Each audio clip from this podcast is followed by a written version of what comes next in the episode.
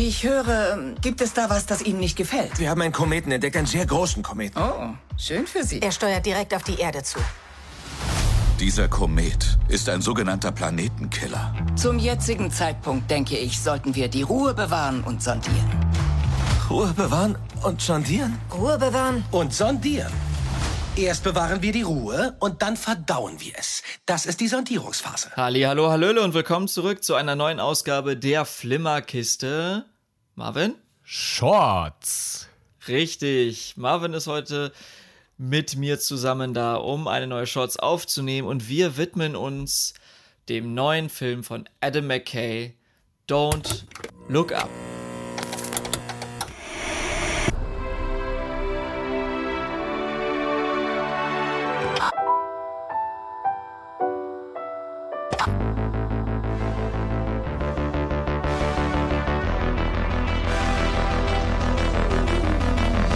Ja, wir können jetzt quasi vorab über den Film sprechen, weil wir beide haben ihn im Kino gesehen. Der Film lief nämlich vereinzelt schon vorab, ab dem 9. Dezember, in den Kinos, weil wir beide sind ja auch leidenschaftliche Kinogänger, ne?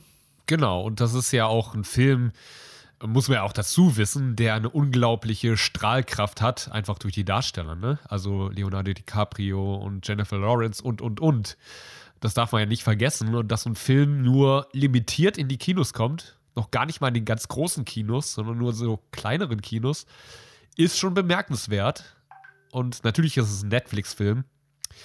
Aber das ist eine Entwicklung, die auf jeden Fall interessant ist. Ja, vor allem, es ist so ein bisschen dieses ähm, Exklusiverlebnis natürlich, ne? Also jeder, also wir wissen ja, wir haben ja beide Netflix, von daher ist uns klar, wir können den Film halt auch quasi umsonst gucken oder wir zahlen ja eh schon dafür, aber wir haben eben nochmal jetzt das Geld in die Hand genommen und sind extra ins Kino gegangen, einfach um den Film auf der großen Leinwand zu erleben. Und ich finde auch, das ist einfach gerade bei so einem Film oder auch bei Filmen, auf die man sich einfach freut, ist es einfach sollte man es einfach machen. Also dann, dann geht wirklich ins Kino, zeigt auch Netflix oder zeigt auch ähm, einfach, dass es sich lohnt, ins Kino zu gehen, dass das Kino, äh, ja, eben, dass es auch für das Kino einfach toll ist, wenn, wenn sie halt so einen Film zeigen. Obwohl man halt weiß, es war ja ein ähnliches Phänomen damals bei dem neuesten Scorsese-Film, dass auch viele Leute ins Kino gegangen sind, weil einen Scorsese-Film guckt man im Kino. Genau, worum geht's denn in dem Film? In dem Film geht es um zwei Astronomen, die gespielt werden von Leonardo DiCaprio und Jennifer Lawrence, die hast du ja schon angesprochen, als Dr. Randall Mindy und Kate DiBianski. Und ähm, sie entdecken einen Astro, also einen Kometen, der die Erde innerhalb von sechs Monaten mit einer Wahrscheinlichkeit von 99, noch was Prozent zerstören wird. Und mit dieser schlechten Nachricht gehen sie jetzt an die Präsidentin und wollen sie vorwarnen, hey, hier besteht uns eine Katastrophe hervor, wir müssen reagieren, sonst werden wir ganz klassisch alle sterben. Genau, und natürlich gehen sie nicht nur zur Präsidentin, sondern an die Öffentlichkeit. Und äh, die Öffentlichkeit ist in dem Falle so ein, ja, so eine Nachrichtensendung. Quasi, das alles spielt, muss man auch dazu wissen, so im abgesperrten Kosmos der USA. Es ist kein weltweit erzählter Film, also es konzentriert sich schon sehr auf äh, das, was in den USA passiert. Also natürlich hat man die Präsidentin, die so ein bisschen an Trump angelehnt ist. Man hat diese Nachrichtensendung, die so irgendwie äh, die Nachrichtenkanäle in den USA, irgendwie Fox News oder sowas darstellen soll. Und ja, es ist eine, es ist eine Satire auf jeden Fall. Ja, und damit, damit ist Adam McKay ja auch so ein bisschen wieder in seinem Spezialgebiet eigentlich angekommen. So, äh, was er ja immer gut kann, sind so diese messerscharfen Dialoge, den Finger in die Wunde drücken, aber gleichzeitig alles irgendwie mit, mit einem mit einem Augenzwinkern und auch mit einer, mit einer gewissen Cleverness irgendwie zu erzählen. Das hat er bei Weiß sehr gut geschafft, aber auch sehr gut geschafft bei The Big Short. Und ähm, trotzdem sind ist gerade The Big Short ist ein Film, den man tatsächlich ähm, schwer folgen kann, auch wenn es immer wieder Erklärung gibt, weil es einfach ein un unglaublich komplexes Thema ist.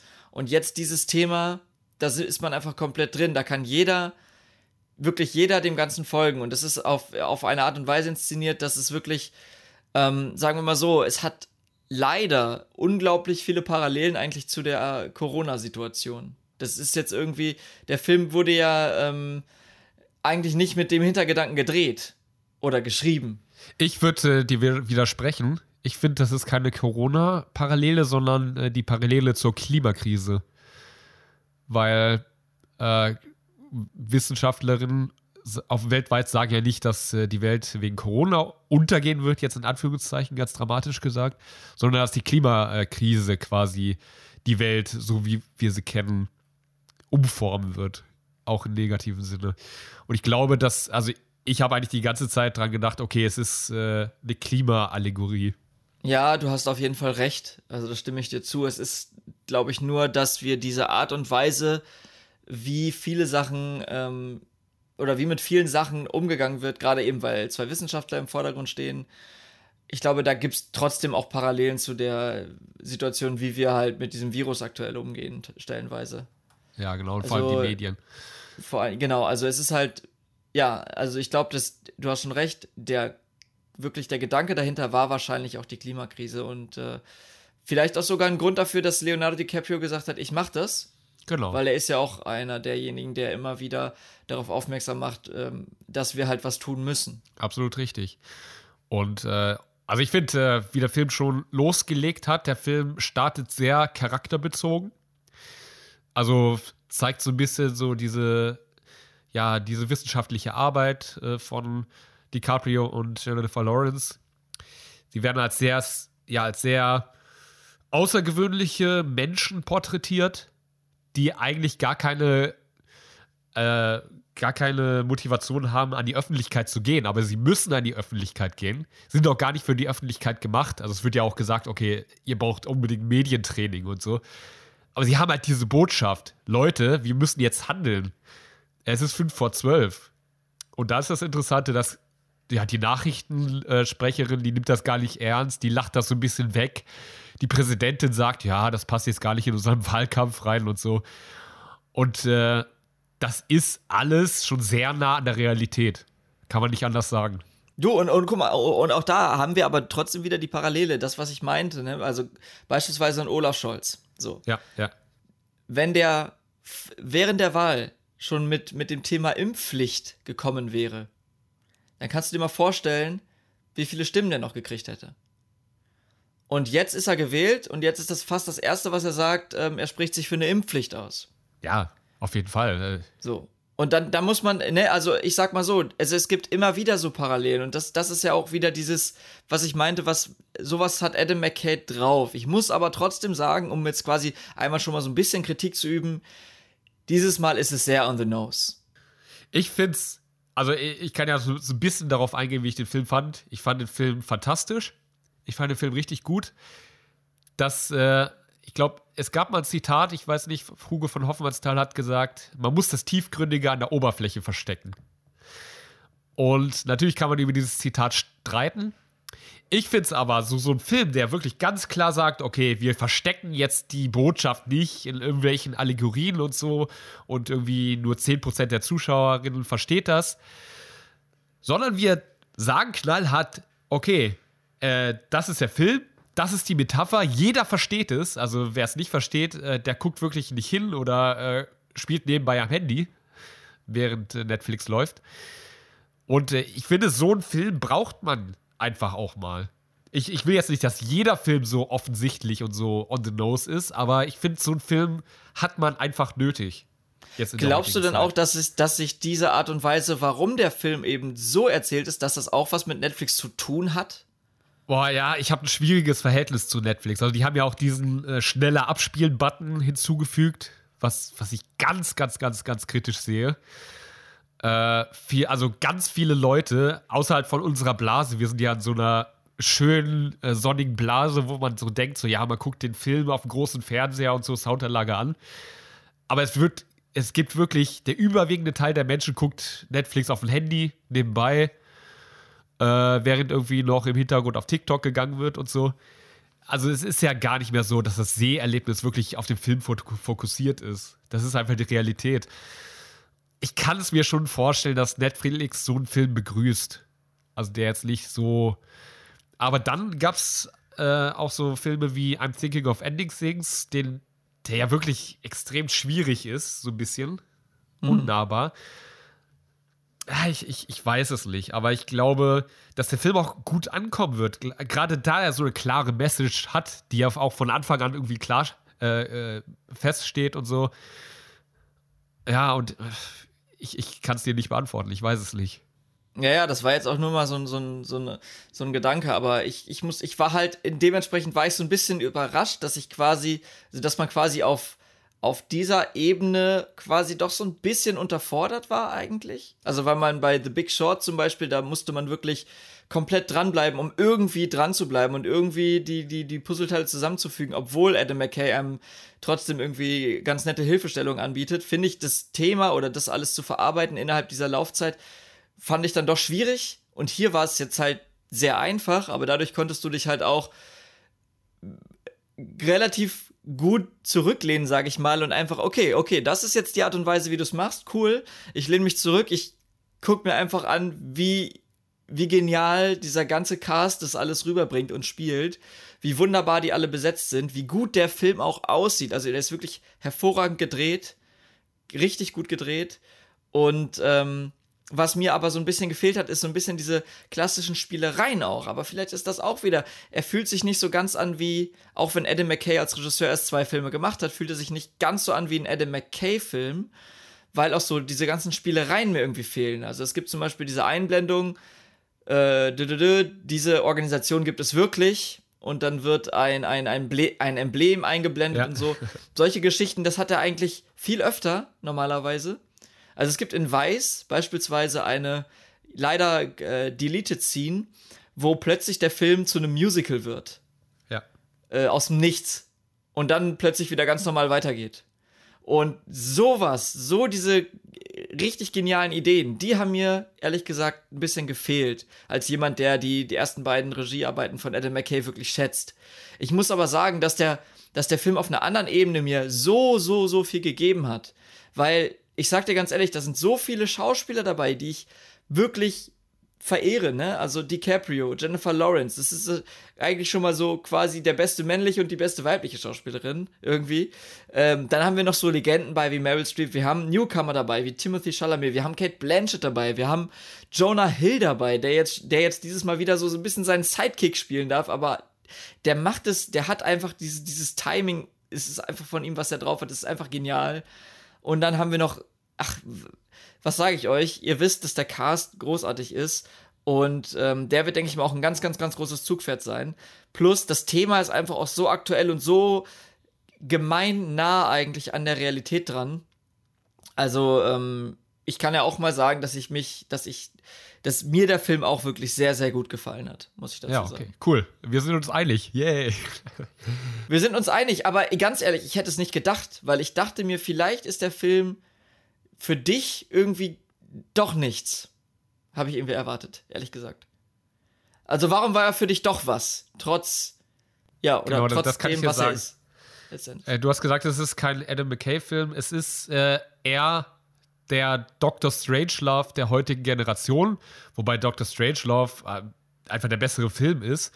Aber was ich damit meine, ist äh, eine Gesellschaftssatire, die auf eine Katastrophe zusteuert. Dr. Strangelove war es damals der nukleare Krieg, der die äh, Erde quasi zerstört. Hier ist es ein Komet, der die Erde zerstört. Und was so genial ist in beiden Filmen, und ich glaube, dass, ich habe noch nichts dazu gelesen oder so, aber ich glaube, dass äh, Adam McKay hier wirklich fast ein Remake gemacht hat von Dr. Strangelove. Ähm, das Geniale ist, dass der Film, dass beide Filme unaufhaltsam auf eine Katastrophe zusteuern, weil Menschen einfach unfähig sind, mit Katastrophen umzugehen. Das ist so. Also Menschen, also Menschen und Ameisen kann man ja vergleichen. Also Ameisen sind als, Einz als Individuen nicht intelligent. Menschen sind als Individuen intelligent, relativ gesehen. Als in der Gruppe, als große Masse sind Ameisen super intelligent. Die haben kein Müllproblem. Die, äh, da hat jeder seine Aufgabe. Menschen in der Gruppe sind super dumm.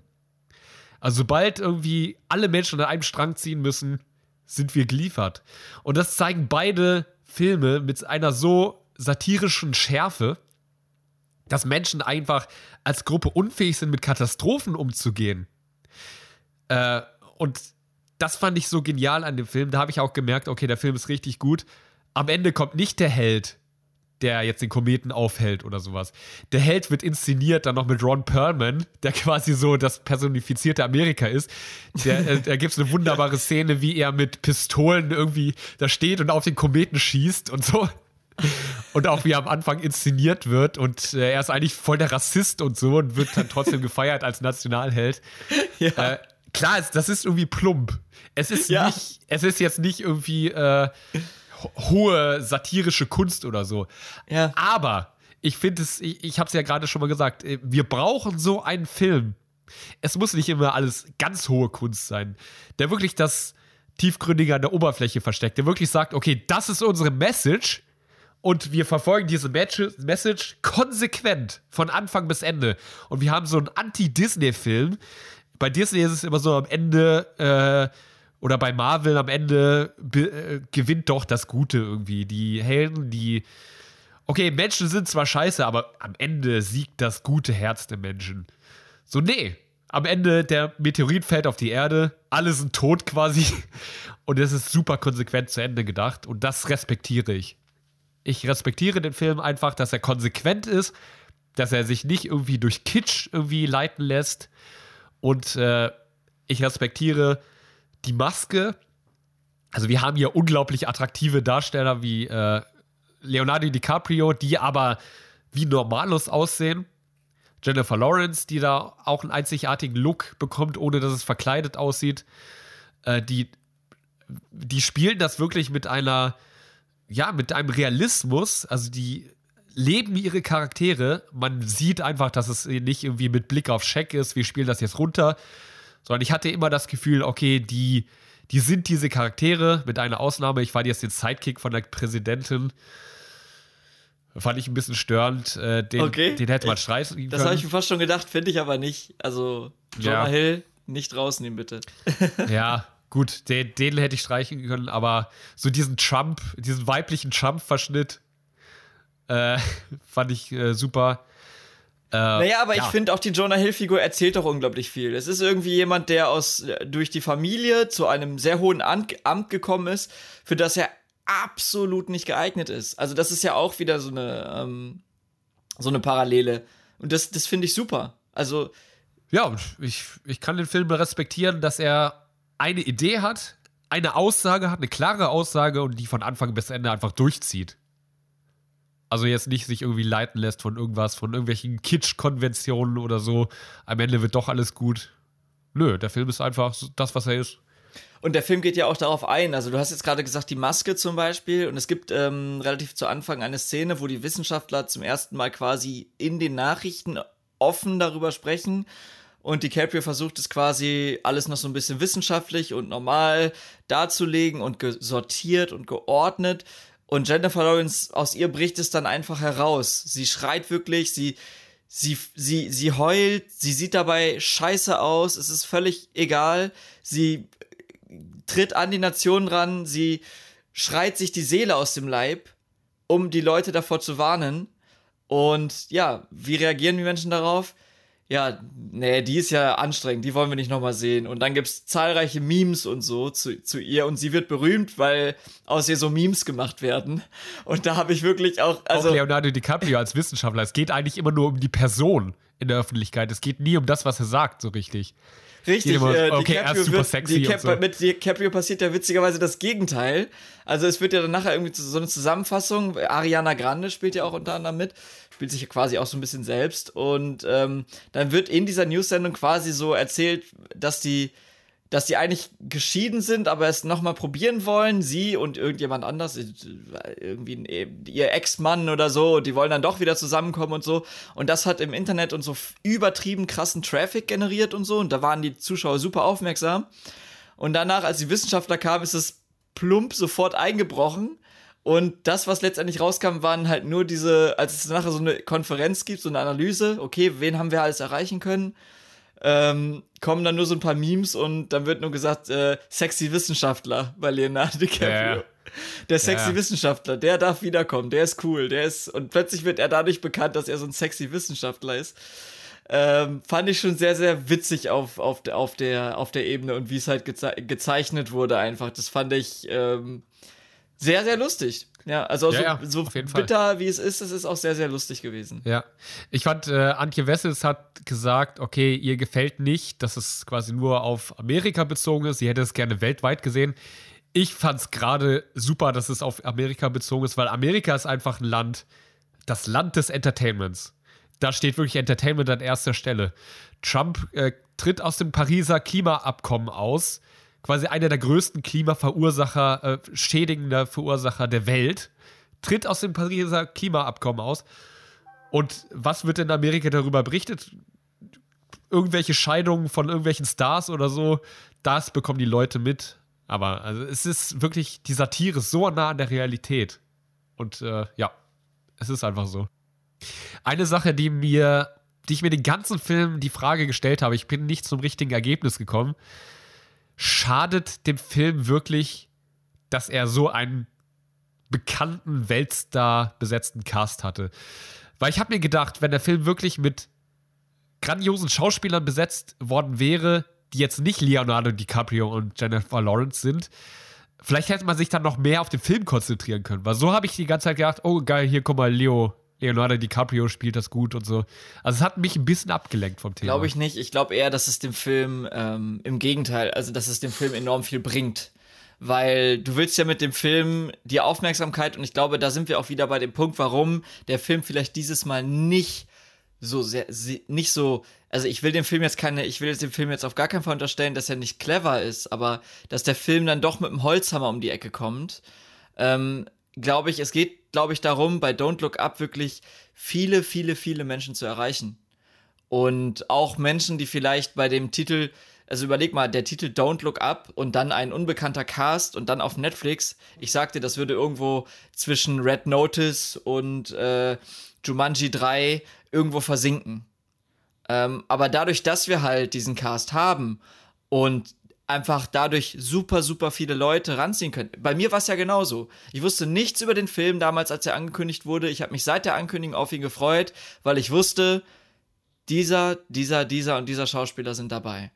Und ähm, da habe ich sofort gedacht, das werde ich mir angucken, egal was die Story ist. Es sind DiCaprio, es sind Jennifer Lawrence, es sind alle dabei, die ich gerne sehe. Ähm, das werde ich mir angucken. Fakt, du kannst mir erzählen, was du willst. Das werde ich mir angucken. Das Witzige ist ja, dass der Film selber sich über diesen Star-Kult lustig macht. Also äh, der Film macht sich über sich selber lustig. Es, äh, der, der macht sich ja darüber lustig, dass dieser Astronom so zum Star wird und so. Und dass es eigentlich nur darum geht, dass er jetzt da ist. Und dann spielt diesen Astronomen die, die, einfach Leonardo DiCaprio, der, der größte Schauspielstar aus- auf diesem Planet, Planeten so gefühlt. Das fand ich schon so ziemlich meta. Also da habe ich gedacht, okay, ja gut, die, das Casting ist berechtigt. Davor habe ich die ganze Zeit gedacht, okay, ich sehe jetzt Leonardo DiCaprio und nicht den, ich weiß noch nicht mal, wie der Rollenname heißt. Dr. So. Randall Mindy. Ja, okay. Aber da, das hat mich so ein bisschen gestört, aber als so diese, dieser, diese Meta-Ankündigung kam quasi, dann fand ich, okay, ja, ich verstehe es. Es wird ja auch, ich habe es ja gerade schon erwähnt mit den Memes und so sexy Wissenschaftler. Es wird ja genau damit gespielt, irgendwie, dass er, dass er er ist. So, sagen wir es mal so. Das wird ja, da, damit wird er gespielt. Und ihr müsst euch einfach vorstellen, es ist, bei Don't Look Up ist einfach alles überzeichnet. Ja. Und ja, ja. daraus muss man, darauf muss, das muss man wissen, daraus muss man den Spaß ziehen, darauf muss man sich einlassen.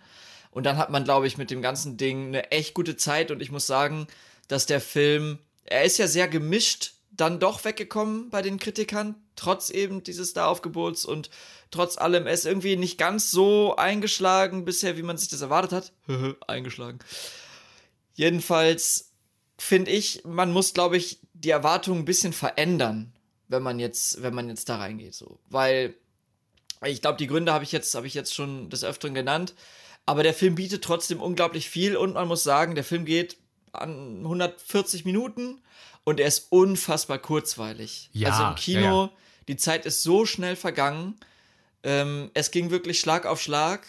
Wobei ich, hm, wenn ich doch ein bisschen Kritik anmerken würde, ich finde, am Anfang wiederholt sich für mich alles ein bisschen zu sehr. Also da hatte ich schon das Gefühl, ah, wir wiederholen uns jetzt, wann geht's denn endlich mal weiter? Wann haben wir endlich mal einen, einen, einen Progress, irgendwie einen Fortschritt? Weil wenn man sich so die erste, die ersten 45 Minuten mal auf dem Papier anguckt, letzten Endes, da passiert eigentlich nicht viel, außer, okay, die entdecken das und die versuchen das irgendwie, ähm, die Stoß laufen immer wieder gegen eine Wand, aber es gibt keinen richtigen Progress. Das fand ich ein bisschen schade, dass es irgendwie, dass es mir zu oft wiederholt wurde. Ja, wobei ich das cool fand, dass sie eigentlich, äh, eigentlich das entdecken und gar nicht wissen, wie sie damit jetzt umgehen sollen. Es gibt ja auch diesen Dialog, der ist ja auch schon veröffentlicht worden von Netflix, wo die beiden im Weißen Haus sind und das eben eröffnen, dass eben ein Komet auf die Erde fliegt und wie dann damit umgegangen wird und wie dann mit den Zahlen hantiert wird und ja, ja, wir setzen unsere eigenen Wissenschaftler nochmal dran und so. Das ist einfach ein, also ich kann schon verstehen, warum die Szene halt vorab veröffentlicht wurde, weil das auch einfach so eine gute Szene ist. Und die Szenen sind eigentlich alle wirklich gut. Also es macht wirklich Spaß, Szene für Szene diesen Film weiter zu gucken bis zum Ende. Und ähm, ja, von daher ich hatte, ich hatte Spaß damit im Kino. Ich hatte leider nicht die beste Kino, das beste Kinoerlebnis, weil, obwohl nicht viele Leute im Kino waren, ähm, es ist irgendwie, dass es ausgerechnet bei diesem Film passiert, es ist äh, irgendwie echt, ähm, ja, wie soll man sagen, bezeichnend. Denn hinter mir saßen halt irgendwie so eine Gruppe Typen, die halt die ganze Zeit gelabert haben, obwohl ich mehrmals darauf aufmerksam gemacht habe, dass sie doch bitte die Klappe halten sollen während des Films. Ähm, kam nur was zurück wie, ja, halt du doch die Klappe, ey. Sei du doch ruhig. Und ähm, vor mir saßen zwei, drei Mädels, die haben während des Films von dem Film Insta-Stories gemacht. Und da habe ich mich wirklich gewundert. Ich glaube, ich bin hier wirklich, also ich bin hier entweder im richtigen oder im völlig falschen Film gerade. Also weil Nachricht gar nicht angekommen, habe ich so gedacht. Und du sitzt sogar in einem Kino, in einem geschlossenen Raum, wo du dich auf diesen Film eigentlich nur einlassen kannst. Und anscheinend war der Film ihnen anscheinend nicht kurzweilig genug, nicht spannend genug, nicht interessant genug oder es ist einfach mittlerweile gang und gäbe geworden, wenn man sich einen Netflix-Film anguckt, dass man dabei, wie du schon gesagt hast, irgendwas anderes macht und dass der eh so nebenbei daher flimmert und vielleicht guckt man mal hin oder hört mal kurz zu. Ja. Also das war sehr ärgerlich. Das hat mir leider auch ein bisschen also das hat mir leider eine ganze Menge von dem Spaß, den ich eigentlich hätte damit haben können, den ich trotzdem natürlich hatte, ähm, hat mir trotzdem eine ganz, einen ganz, ganz, ganz dicken Dämpfer gegeben. Und da habe ich mir dann, da habe ich mir dann wirklich im Nachhinein gedacht, wäre sogar eigentlich geiler gewesen, hätte ich den in Ruhe auf Netflix gucken können. Das ist sehr schade. Wie war denn bei dir das Kinoerlebnis? Waren bei dir, war es bei dir voll? War es bei dir? Ich war bei in, in einem sehr kleinen Kino, dem Studio-Kino hier in Hamburg, äh, was immer sehr nett ist. Ist eine sehr kleine Leinwand auch und so. Ähm, es waren ungefähr schätzungsweise acht Leute da. Genau wie bei mir. Ähm, ist ja witzig. Genau, also es war, es war jetzt nicht überlaufen oder so. Äh, aber äh, jeder war ruhig. Also ich hatte hier in Hamburg eigentlich nur schlechte Erfahrungen im UCI gemacht, in diesen großen Kinos. Aber jetzt in diesen, in diese Kinos, wo ich mal gerne reingehe, da sind wirklich, äh, halten die Leute die Fresse. Um es mal so zu sagen. Äh, ja. Und du musst dir wirklich vorstellen, acht Leute waren im Kino. Und das heißt, äh, und trotzdem hatte ich so ein Erlebnis, wo vier Leute quatschen und drei Leute Stories machen. Also. Ich, also ich, ich, ich, es wird mir auch nicht einfallen, das zu machen, einfach weil ich andere Leute auch nerve. Naja, also, ja. Vor allem das Blenden, die Handys blenden ja auch. Also wenn die dann irgendwie noch auf WhatsApp und sowas schreiben parallel und was weiß ich, das ja. blendet ja total. Und ich, auch die, also es hat nichts gebracht, die Leute darauf aufmerksam zu machen. Ne? Ja, ich mach sogar immer mein Handy aus. Ja, natürlich. Film anfängt. Ja, natürlich. Ja, Damit das, das nicht selbstverständlich. vibriert oder so. Ja, ja. ja. Für uns ist selbstverständlich, aber ja, wie gesagt, der Film hat anscheinend nicht die Leute erreicht, an die er eigentlich adressiert war. Äh, oder vielleicht, er ist ja natürlich an alle Menschen adressiert. Und jeder wird anders darauf reagieren, aber von uns bekommt Don't Look Up auf jeden Fall eine dicke Empfehlung. Guckt ihn euch auf Netflix an. Ihr werdet euren Spaß damit haben. Der Film ist trotz des Themas auf jeden Fall, ver vergisst er nicht, unterhaltsam einfach zu sein. Und äh, deswegen, das rechne ich Adam McKay hoch an. Ich bin, bleib ihm sehr treu. Ich bin gespannt auf sein nächstes Projekt und freue mich auf mehr von ihm. Definitiv. Du hast von ja. ihm noch nicht viel gesehen, ne? Nee, ist für mich ein neuer Regisseur, den ich entdecken kann. Geil. Dann gönn dir auf jeden Fall mal die vorherigen, äh, seine Vorgänger. Also ich glaube, da wirst du auch Spaß mit haben. Alles klar, dann war's das von unserer Seite aus von der Flimmerkiste Shorts. Und ja, wir hoffen, ihr bleibt uns treu. Schaut, hört beim nächsten Mal wieder rein. Schauen könnt ihr uns ja nicht, aber reinhören könnt ihr. Und äh, bis dann, macht's gut. Ciao, ciao. Bis dann. Und vielleicht gibt es ja bald Merch im neuen Jahr. Die Flimmerkiste Shorts Shorts. Tschüss.